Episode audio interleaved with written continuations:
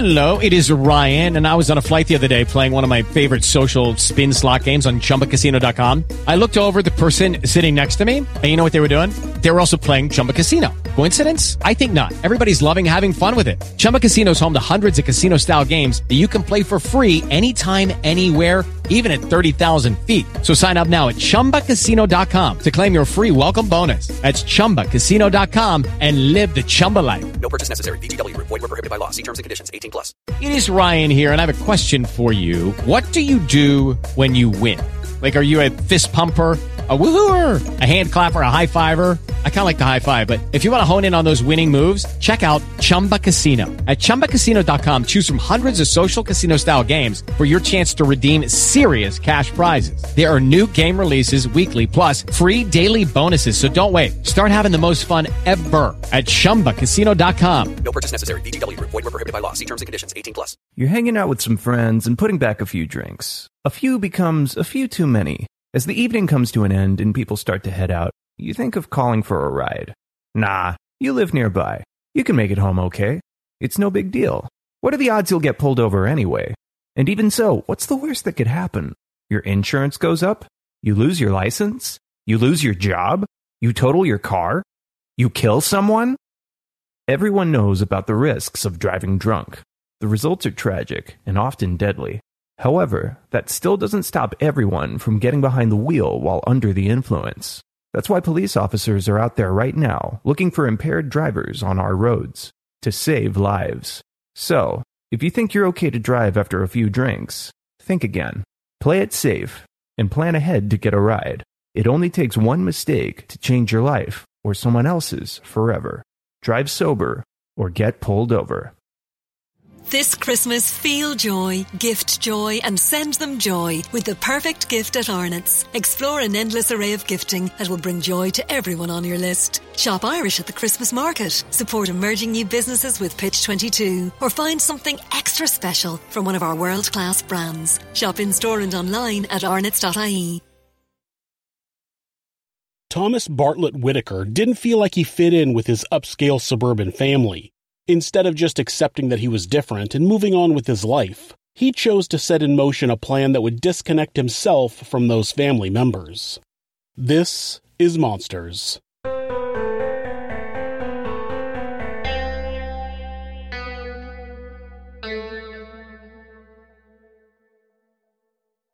Thomas Bartlett Whitaker, who went by Bart, was born on December 31, 1979, in Houston, Texas.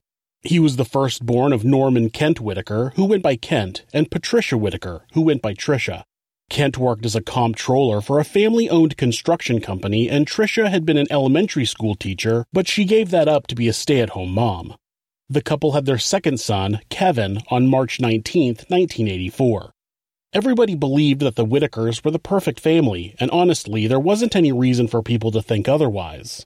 People close to the family said that Bart did well in school, had a good sense of humor, and was a good kid. Kevin was the more sensitive of the brothers, quick to forgive. Kevin was involved in baseball and track, student council, and was elected junior class president in high school. He loved hunting and fishing and was most recently a student at Houston Community College. Bart and Kent became avid cyclists. They spent hours together training on long rides. Kent said that he and Bart would talk about everything on those trips. He said that they tried to calculate how many miles they had ridden, and it was close to 15,000 miles. What most people, including Kent and Tricia, didn't know was that Bart had an extreme conflict going on inside his head. A psychological report from after Bart was arrested said that Bart had a tormented, irrational self concept and personal self identity dating back to childhood. Bart was an avid reader who had a thin boundary between reality and fantasy. He suffered from social anxiety and had trouble with expressions of affection. The report said that he was more feminine in his interests in speech, enjoying shopping and primping more than sports and outdoor activities. Bart felt like there was a lot of pressure for him to be someone that he wasn't. Kevin, on the other hand, was macho, athletic, and seemed to strive in mainstream school life. Bart resented his brother for being what he thought was the perfect version of a son. Bart decided that he could act like Kevin and be the way his parents wanted him to be. Due to a severe desire to detach himself with his own identity, he told other kids at school that he was adopted. He told closer friends that he was being trained for a unique government program which identified gifted children to be trained as spies.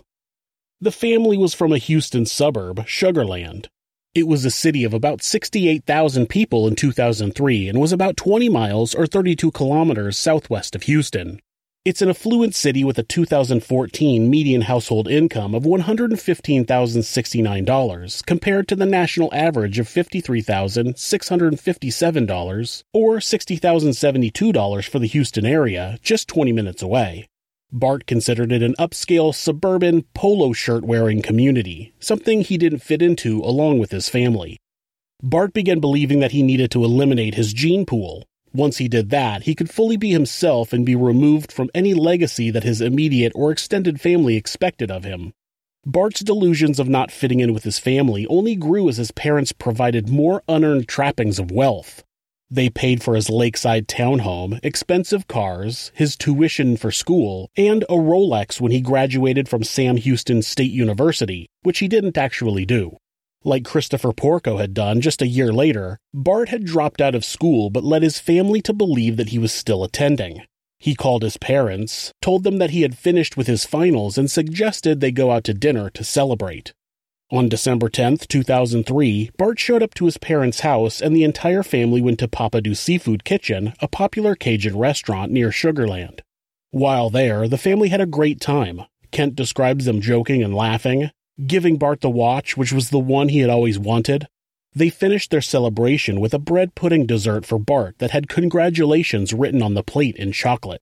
When they were finished with their meal, they drove back to the Whitaker home, but as they headed into the house, Bart said he needed to get his cell phone out of his car. As Kevin entered the house, there was a gunshot. Tricia stepped into the house after Kevin and exclaimed, quote, oh no, end quote, before she was also shot.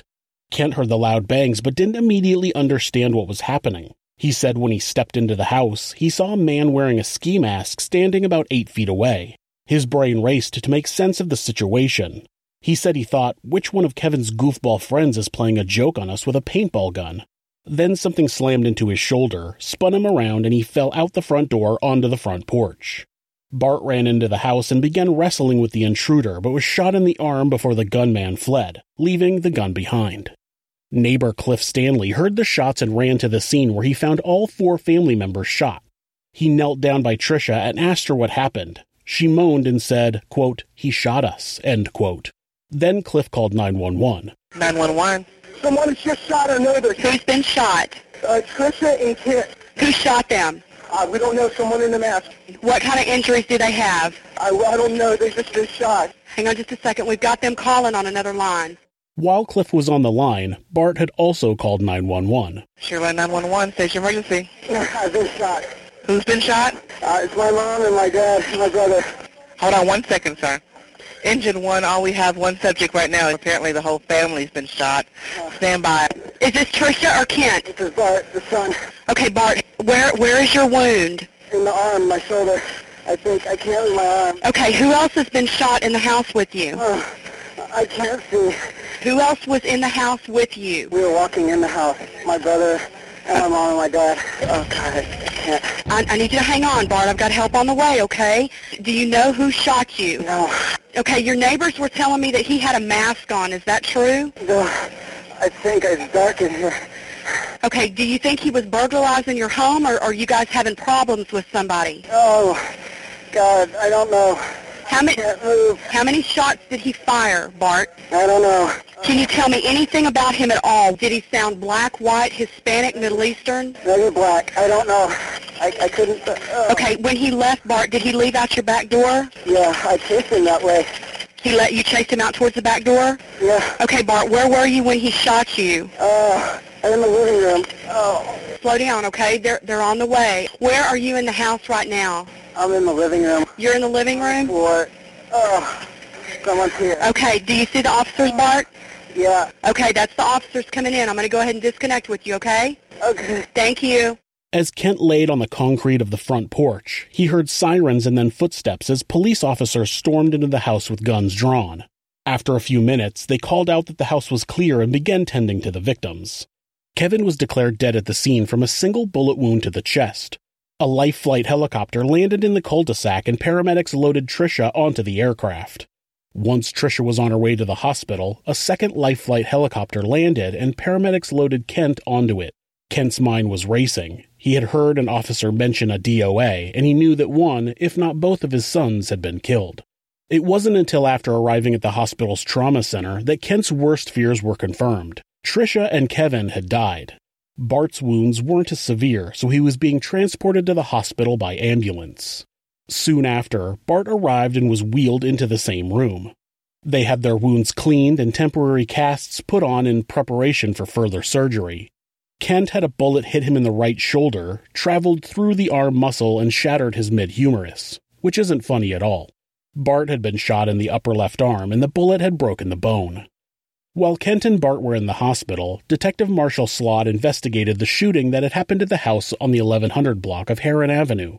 Police immediately brought search dogs out to see if they could identify which way the shooter went, but it seemed as though the dogs couldn't pick up the correct scent because they just kept winding up right next to Bart's SUV. At first glance, it seemed as though the Whitakers were the victims of a robbery gone bad, but upon further investigation, that theory started to become less likely. Investigators found no evidence of a break in. The door had been unlocked and the security alarm had been disabled by whoever entered the home. The drawers were opened in the master bedroom, but nothing inside the drawers had been disturbed. Generally, a burglar will throw open drawers and toss the contents while quickly searching for valuables, but these drawers had all been pulled out the same distance and everything inside them was still in order. Nothing was missing from the house besides Bart's cell phone, which he must have just had on him because he went on a detour to get it out of his vehicle before he entered the home. All of the electronics, laptops, and jewelry were untouched. A gun safe had been pried open and a gun had been taken out of the safe. It was the same gun that was left at the scene. There were four spent shell casings. So, someone who had access to the home came in, pulled out the drawers, pried open the gun safe, then shot all four of the Whitakers, took Bart's cell phone, and ran? That seemed like a very unlikely scenario. It was also strange that the burglar found the gun safe. It was in an isolated area of the house, so they must have known it was there. The gun that was taken was registered to Kevin Whitaker, and there was a partial palm print on the body of the gun, but it wasn't enough to generate a lead. Authorities thought they might have found their man when they arrested someone else during an armed burglary that happened a few days later in Sugarland. Investigators were quickly able to rule him out, which sent them back to square one. Detectives questioned both Kent and Bart in the hospital, but the men couldn't add anything to the investigation. As the detectives continued to hit dead ends, a reporter who was covering the case found out that Bart hadn't actually graduated from Sam Houston State University. The school had verified that he wasn't even enrolled there. He was listed as a freshman who was on academic probation. Police went back to the hospital the next day and informed Kent of their findings. They made it clear that it was suspicious that Bart had been lying, and it definitely made him a suspect. Kent was furious. He managed to get himself into a wheelchair and wheeled himself to Bart's room. He woke Bart up and yelled at him, quote, Bart, what were you thinking? You weren't even in school? How could you lie to us about your graduation? End quote. Bart made excuses about being busy at work and not having enough time for school. He said he didn't want to disappoint his family and planned to make up the classes the following semester, but he wasn't even close to graduating. He was listed as a freshman, which meant he still had three years left in order to earn an undergraduate degree. Kent explained that because of his lie, the police were now considering him a suspect. Instead of being out there looking for the real killer, they were wasting their time on him. Bart assured him that he had nothing to do with the shooting, and Kent calmed down. He assumed that the police would realize they were on the wrong track soon, but as the days went by, the police put more and more focus on Bart. That's because investigators continued to uncover information about Bart that didn't make him look good. Not only did Bart have a record for breaking into his high school and stealing computers, for which he was expelled from school and sent to a private Christian academy, he had already been involved in a plan to kill his parents. Two years earlier, while Bart was attending Baylor University in Waco, Texas, he had made plans with a former high school classmate named Adam Hipp to shoot and kill his family. Bart was going to have his college roommate drive down to Sugarland with a gun for Adam to use. An acquaintance of Bart's overheard him talking about the plan in his dorm room and called the police to report it. Police in Sugarland reported it to Kent and Tricia, but Bart was able to convince everyone that the friend was drunk and it was all a misunderstanding. Now, I understand not instantly believing that your son was planning to kill you, but when your family is murdered a few years later, don't you think that might creep back into your head? When police ask you if you've had any threats, you're not going to think, well, we were notified by police about our son planning to kill us a few years ago. Even if you don't want to incriminate your son, you're not going to be even a little suspicious. We'll be right back. On December 15th, Adam Hipp walked into the Sugarland Police Department claiming to have information about the case against Bart. Adam told Detective Slot that Bart had recruited him to kill his parents so he can inherit his father's share of the construction business. Adam told the detective how Bart planned to get his family to go out for the night. While they were out, he would enter the house through an unlocked back door and wait for them to get back home. When the family came into the house, Adam told Detective Slot that he was supposed to fatally shoot Kent, Tricia, and Kevin, then shoot Bart in the arm to take suspicious off of him as the only survivor. Adam drew a map of the Whitaker house which detailed where the front door was and where he was supposed to hide. The map perfectly matched what had happened five days earlier.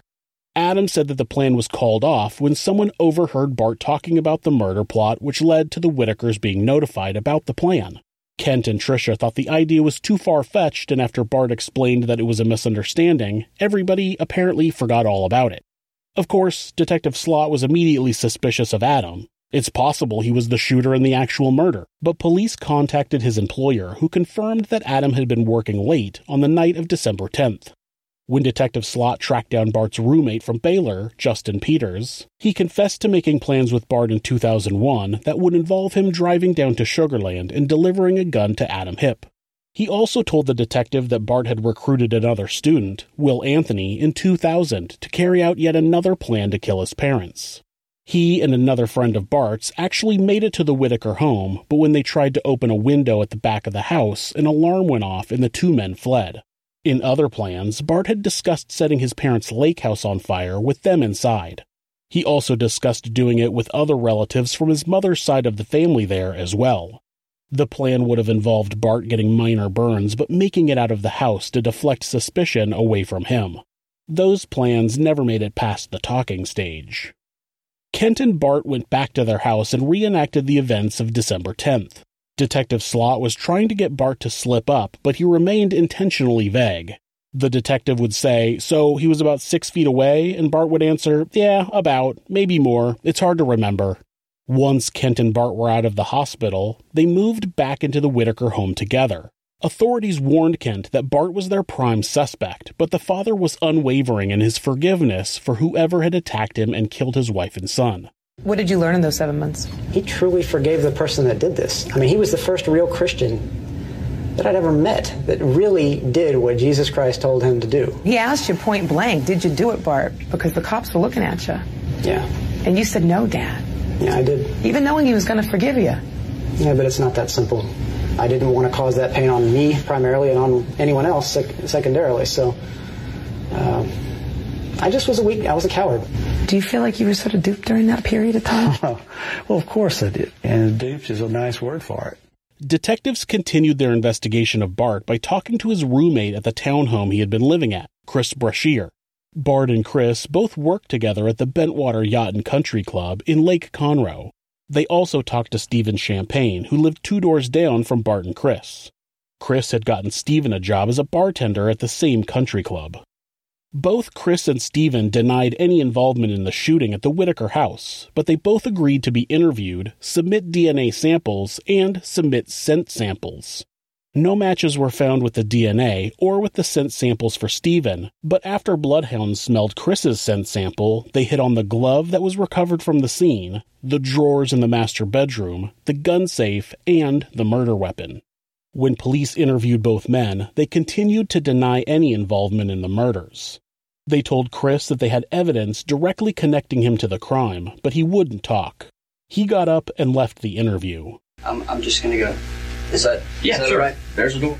By now, Adam Hipp had hired a lawyer who helped him work out a deal with authorities to not be prosecuted for his participation in the previous murder plot if he assisted them in their case against Bart. Adam began calling Bart and recording their conversations. He told Bart that he knew he was involved in the murders because it happened exactly the same as their plan from two years earlier. Bart eventually agreed to pay Adam $20,000 to buy his silence. He sent a FedEx mailer to Adam with a $240 down payment in cash. He sent it to a post office that had been set up in Adam's name but was being monitored by police. Bart left his fingerprints all over the package. He also signed the return address from Kay Soze with the address of his townhome. Keyser Soze is a character from the 1995 film Usual Suspects. Soze is a criminal mastermind who's a master at evading arrest. It seemed that Bart Whitaker viewed himself in the same way, though he really shouldn't have. Seven months after the shooting, Bart told his father that he was going out to a club and that he would see him in the morning. That was the last time Kent saw his son for quite some time. Bart had disappeared, and Kent had to accept that the only reason his son would run was because he was guilty of being involved in the shooting. On June 28, 2004, Bart's Chevy Yukon was found abandoned at the Wesley Gardens apartment homes in southwest Houston. The engine was still running. Nobody had any idea where Bart had gone. Authorities kept pressure on Chris and Steven, making sure they knew that they were being watched. They put wiretaps on both men's phones, but neither of them spoke to each other or to Bart. Authorities then served subpoenas to Chris and Steven's friends and family members. After a year of being watched and questioned, Steven finally broke down and told investigators that he wanted to come clean. On August 28, 2005, he sat down with Detective Slot and told him everything that had happened on the night of December 10, 2003. He claimed that he had not known about the murders ahead of time, he only drove Chris away from the scene and helped dispose of the evidence. Unfortunately for Steven, he failed a polygraph test and authorities retracted their offer of immunity. It was revealed during Steven's testimony at trial that Bart had convinced him that, since they had already talked about the plan, Steven was already guilty of conspiracy to commit murder, so he might as well have be the getaway driver. The day after the polygraph, Steven gave a videotaped confession where he implicated himself, Chris, and Bart in the plot to kill the Whitaker family. Stephen explained that Chris had ridden with Bart when he drove to his parents' house on the night of the shooting. He hid in the SUV while Bart met with his family and they all drove together to Pappadeaux Seafood Kitchen, and Stephen followed them there and kept an eye on them. Meanwhile, Chris had gone into the Whitaker home through a back door that Bart had made sure was unlocked. He also deactivated the alarm with a code provided by Bart. Chris proceeded to do a completely half assed job at making it look like the house was burglarized. He pulled drawers in the master bedroom out a few inches and didn't touch anything inside. Come on, it's not rocket science, guys. Chris went into a crawl space through an access in Kevin's room and used a pry bar to bust open the gun safe. He retrieved Kevin's gun and loaded it with 10 rounds of ammunition that he had brought with him. After Bart spent time with his family, smiling, joking, and celebrating his non existent college graduation, the whole time knowing full well that someone was waiting inside his parents' home to kill them and his brother, he texted Chris to let them know they were on their way back. Steve followed the Whitakers back from the restaurant, and as they pulled off to go to their house, Steve followed the Whitakers back from the restaurant, and as they pulled off to go to their house, he continued around the block and parked by the house directly behind the Whitakers' house. Chris got into position near the front door and waited for the unsuspecting family to arrive back home. Kevin came in the door first, and Chris shot him in the chest. Kevin died within minutes. Tricia followed, and he shot her in the chest as well. She lived longer than Kevin, but not long enough to be saved. Next, Kent stepped inside and was shot in the shoulder. The bullet missed his heart and lungs, and Kent would survive his wound. Then Bart, who had conveniently went to his SUV to get his cell phone, which we know wasn't there because he had texted Chris from the restaurant, ran into the house and struggled with the masked intruder.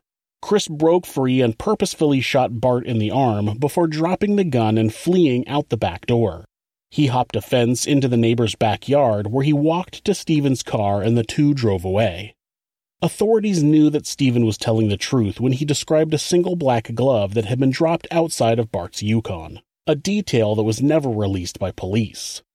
Steven explained that Bart had offered them a portion of the life insurance payout he would get when his family was dead. They apparently had insurance policies totaling one to one and a half million dollars. He also explained that Bart wanted him to finish the job with his father. He pretended to be relieved that Kent's life had been spared, but in reality, he wouldn't get their life insurance as long as his father lived. Then Stephen told Detective Slot that he could take them to the spot where they disposed of the evidence. They had put the evidence in a duffel bag and thrown it off a bridge that ran over Lake Conroe near where Bart's townhouse was. Even though it was a big area to cover, police divers got lucky and found the bag on their third dive. The bag had been sitting at the bottom of the lake for two years, but inside was a water bottle that still had Chris's DNA on it. They also found a pry bar that matched the markings and paint transfer on the gun safe, ammunition that matched what was in the murder weapon, the other glove that matched the one found at the scene, and they found a cell phone that was determined to be Bart's. Police arrested both Chris Brashear and Stephen Champagne for their involvement in the murder of Tricia and Kevin and the attempted murder of Kent. They also issued a warrant for Bart, but they didn't know where he was. Bart Whitaker had stolen between seven and ten thousand dollars from his father's house and fled to Mexico. He started using the name Rudy Rios and settled in a small town called Cerralvo, about 50 miles or 80 kilometers south of the United States border. He told people that he was a soldier who had been shot while deployed. He said that he had gone AWOL because he didn't want to go back to war. One of the friends he made in Mexico said Bart told him, quote, he got the scar in the Afghanistan war. He said that there was a surprise attack on his group by the Afghanis. Most of his group were killed. He shot at one with his rifle, but there was another one who got him in the shoulder. End quote. With the money he had taken from Kent, Bart was able to find a small apartment and started doing work as a day laborer. It wasn't easy to fly under the radar since it was uncommon to see an American living in a small Mexican town working. Bart began going to a local church where he met a girl who played guitar there named Cindy Lou Salinas. She thought Bart was attractive, for some reason. He would bring her flowers and managed to sweep her off her feet. The two began dating, and when Cindy Lou introduced him to her family, they loved him. Bart Whitaker was an excellent con man. He'd been conning people his entire life by living the life he thought his parents wanted him to have, instead of showing them his true identity of an unfeeling sociopath. He had spent his life learning how to tell people exactly what they wanted to hear and make people believe everything he said. Cindy Lou's father liked Bart so much that he gave him a job at the family's furniture store. He said that Bart was one of his top employees. He was obedient and hardworking. He also gained her father's sympathy by telling him how he didn't want to kill people anymore. He didn't want to kill children anymore. We'll be right back. For someone who felt like he didn't fit into the more affluent area of Sugarland, Bart wasn't very good at escaping that situation. He moved to a small town in Mexico and became part of one of the wealthier families in town. Maybe that was his plan when he started wooing Cindy Lou. Nobody knows. She said in a later interview that Bart would tell her that he was an only child.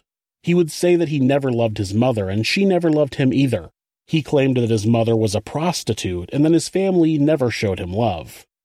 Bart's real personality eventually started coming out over time. Cindy Lou caught him jiggling the safe box her family stored money and valuables in. When he saw her, he said, quote, I want to open the box to see what's inside. Then you and I are going to keep the money. End quote. One evening, Cindy Lou had gotten into an argument with her mother and ended up smashing a guitar in anger. When she turned to Bart for comfort, he said, quote, Don't be angry at your parents. If you want, we can kill them, and then you won't be angry at them anymore. End quote. Apparently, this has become Bart's new shtick now. Are you having problems with your parents? Maybe they have too many rules. They don't like who you're dating. Or maybe you're just like me and your parents are great and you're just a monster. Come on down to Bart Whitaker, I mean, Rudy Rios' Parent Killatorium. Use offer code I'm a douche and get 15% off your first parent killing. Yeehaw! Terms and conditions apply. Not responsible for parents who survive shooting, dodge bullets, or kill gunmen. Subject to 10% inheritance commission. Licensed in all 50 states and Mexico. For the first time, Cindy Lou said she was afraid of Bart.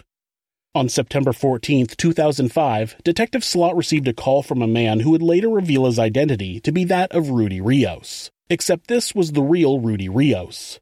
Rudy had worked with Bart at the country club, and one day when Bart mentioned that he was being pressured by police, Rudy offered to help him get into Mexico. Bart paid him $3,000 to escort him to Mexico and let him use his identity. The real Rudy had kept his mouth shut until authorities offered a reward for information about Bart's whereabouts. Rudy had no problem selling out Bart for a $10,000 reward. On September 22, 2005, Bart Whitaker was arrested without incident in Mexico. He was brought to the border and dumped onto U.S. soil where Detective Slot was waiting to finally catch the person he had been hunting for nearly two years. In December, the district attorney announced that he would be seeking the death penalty for Bart. He was not seeking the death penalty for Chris or Steve because he believed that they would not have committed a violent crime if it weren't for Bart. Bart was offered a plea deal for an admission of guilt, but he rejected the offer. One year later, the DA received a Christmas card from Bart that said he should keep his family in mind during the holiday season. Not only was Bart so brazen as to make repeated plans to kill his family, then flee to Mexico where he offers to kill his girlfriend's family, now he was making thinly veiled threats against the prosecutor's family? Was Bart so delusional that he thought his case would be dropped? Did he believe that he had the ability to harm the prosecutor's family, or was he just that much of a narcissistic douchebag? When the trial started in March of 2007, Bart refused to enter a plea, so the judge was required to enter a plea of not guilty on his behalf. There was no question that Bart was guilty of conspiring to kill his family. Bart is just one of those people who thinks he's smarter than everyone else. His defense attorney said that his entire case was not about Bart's innocence, but on sparing him the death penalty.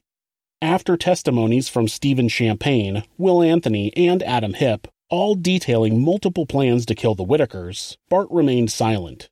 He did not speak in his own defense, which is surprising for someone like him, who usually believe they can talk their way out of anything and manipulate people into getting what they want. After only an hour and a half of deliberation, the jury found Bart guilty of capital murder. During the sentencing phase, Bart did take the stand to explain how the murders were not financially motivated like the prosecutor claimed, but because of the hatred he had developed toward his family due to the high expectations set by them that he could never fulfill. Of course, like every other criminal, his crime was not his fault. He claimed that he was a changed man, which is unlikely since he's not even willing to admit fault. He said that the change happened immediately after the shooting, he said he changed while he was laying on the floor in his parents' house, bleeding. Except that he talked to Stephen about finishing the job by killing his father. He wasn't changed enough to not plan another murder in the months following the death of his mother and brother. Then in Mexico, he offered to kill Cindy Lou's family. He wasn't changed enough to not plan a murder while he was hiding in Mexico. He's a sociopath who is telling people what they want to hear. He's a lifetime con artist. He conned his family into believing he was the son they wanted, he conned his friends to kill for him. He conned his father into believing he wasn't guilty. He conned Cindy Lou and her family into taking him in. Now he's trying to con people that he has somehow magically changed. He spent years planning to murder his family and planned more murders after he finally did carry out one of those plans. Now he's suddenly changed? I don't think so. Why did you do what you did? I mean, why did you want to kill your family? I can go back and tell you why I felt so inadequate and why I felt that my parents didn't love me. And uh, I recognize so many of the errors now. There's a difference between an excuse and a reason, and I don't try to make excuses for what I did. I, I try to. You can't. You can't make an excuse for this, but yeah, there were things that happened that were reasons for it. During Kent's testimony, a recorded phone call between him and Bart was played for the jury.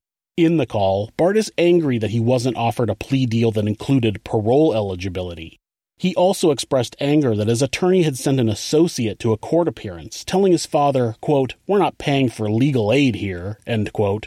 Then he told Kent that he wanted the quote unquote big guns for his next court appearance. Bart is a spoiled brat that will always be a spoiled brat. Not only did he attempt to kill his father, but he started planning to finish the job after he lived. Now he's having him pay for an expensive lawyer to try to get the least amount of punishment for it. Does anybody else see the irony in this? During his time on the stand, Bart started crying when the prosecutor questioned him about the death of his brother. The prosecutor reminded Bart that he hadn't cried during the entire trial and asked him why he was crying now. Bart responded, quote, horrible memory, you believe a person can't be sorry for the things he did? End quote. The prosecutor answered, quote, No, I think they can be sorry, Mr. Whitaker, but I don't think you are. I think you're sorry you got caught, and now you're figuring out how to get out of the death penalty. End quote. Even though both Kent and Tricia's brother, Bo Bartlett, took the stand to plead for Bart's life, the jury sentenced Bart Whitaker to death for the murders of Kevin and Tricia Whitaker.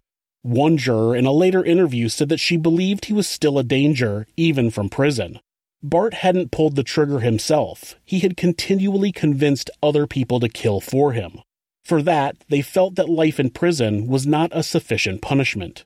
When the verdict was read, Bart showed no emotion. He was incapable. Chris Brashear took a plea deal and was sentenced to life in prison with the possibility of parole after 30 years. He will be eligible for parole in 2035. Stephen Champagne was sentenced to 15 years in exchange for his testimony and has since been released. Bart filed all the appeals he could to save himself from the death penalty, but they were all denied. One of his appeals was based on prosecutorial misconduct. Sorry, Bart, the prosecutor being right doesn't mean there was any misconduct. He then tried to appeal on the grounds of ineffective counsel. Again, just because you were actually guilty doesn't mean your counsel was not doing their job.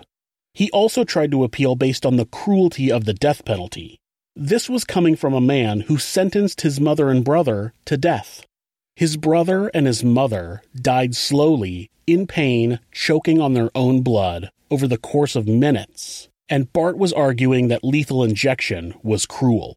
The irony is unbelievable. The balls on this guy must be the size of grapefruit. Bart was scheduled to be executed on February 22, 2018 at 6 p.m. Kent made one last ditch effort to save his son by writing to the Texas State Board of Pardons and Paroles asking them not to kill his last remaining family member. On February 22nd, after Bart had eaten his final meal, the seven members of the Texas State Board of Pardons and Paroles voted unanimously to commute Bart's sentence to life without parole.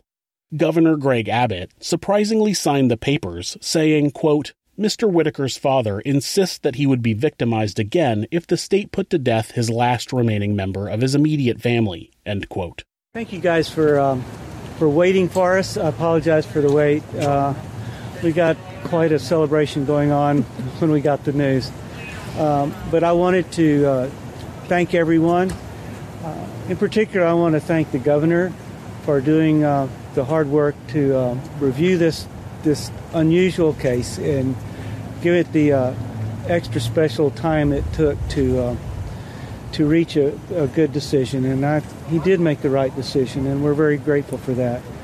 I want to thank the um, parole board uh, that uh, group of, of seven men and women who spent their life in law enforcement uh, and prison management, uh, who really, really worked hard at this. And uh, there was a huge file that they went through, and each one came to the same conclusion that in this case, a commutation of the original sentence was the right thing.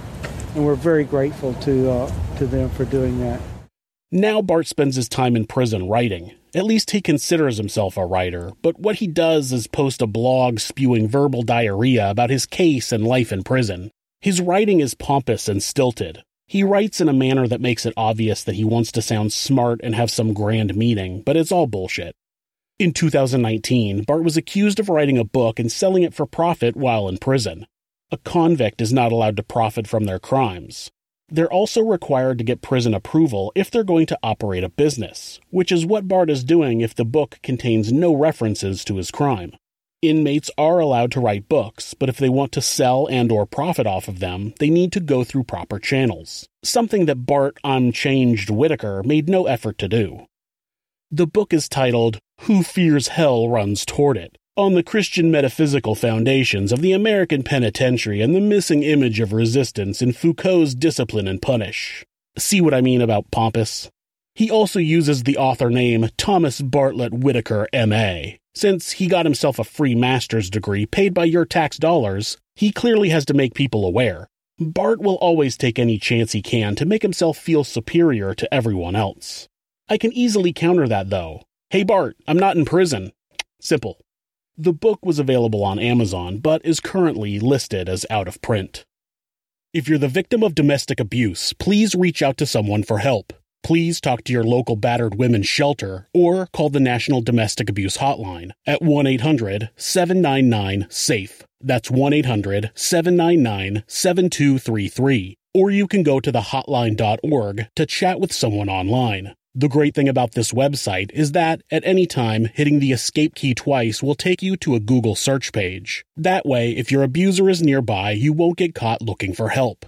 If you're having feelings of harming yourself or someone else, or even just need someone to talk to, please contact your local mental health facility, call 911, or call Mental Health America, who operate the National Suicide Prevention Hotline at 1 800 273 TALK. That's 1 800 273 8255. They're available 24 hours a day, 7 days a week, and will talk to you about any mental health issue you might be facing. Thanks so much for listening to this podcast. You can subscribe or follow the show to ensure you don't miss an episode, and you can leave us a rating on whatever podcast app you use. If you'd like to support the show, you can do that by checking out our merchandise at Teespring. You can also discuss the channel and the episodes on our subreddit, r forward slash this is monsters. You can find more ways to support our show and how to find us on social media by visiting thisismonsters.com. Thanks again, and be safe. Did you know that driving high is considered driving under the influence? That's right. Driving under the influence of marijuana is against the law in every state, even in states where marijuana is legal. That means driving high could get you a DUI. And if you think law enforcement officers can't tell when you're driving high, you're wrong. Your friends can tell. Your coworkers can tell. Even your parents can tell. Everyone can tell. So, what makes you think that law enforcement officers don't know when you're driving high? Driving under the influence of marijuana can slow your response time and change how you perceive time and speed. So, even if you think you're fine to drive when you're high, you're not, because the bottom line is, if you feel different, you drive different. And driving high is driving under the influence. So remember, drive high, get a DUI. Paid for by NHTSA. As prices keep creeping up, your entertainment budget doesn't have to take a hit. Live One Plus has all the music you love, ad free for only $3.99 per month. Dive into Live One's massive library of songs, listen to curated playlists, or create your own. Check out exclusive artist hosted stations and do it all for the best price in streaming. Lock in a Live One Plus membership for just $3.99 per month now, and you'll not only beat inflation, you'll get all your favorite music ad free. Check out liveone.com slash best music for details. This Christmas, feel joy, gift joy, and send them joy with the perfect gift at Arnott's. Explore an endless array of gifting that will bring joy to everyone on your list. Shop Irish at the Christmas market, support emerging new businesses with Pitch 22, or find something extra special from one of our world class brands. Shop in store and online at arnott's.ie. Life's full of things we can't depend on, like the Irish weather, predictably unpredictable. When you're cutting it fine, but the tractor in front is out for the day. No winner of this week's you know what. So much for Lucky 7. But some things you can depend on, like in home heating. Emo, Jones Oil, and Campus Oil are now CERTA, delivering the same warmth to your home now and into the future. For home heating you can depend on, see CERTAIreland.ie.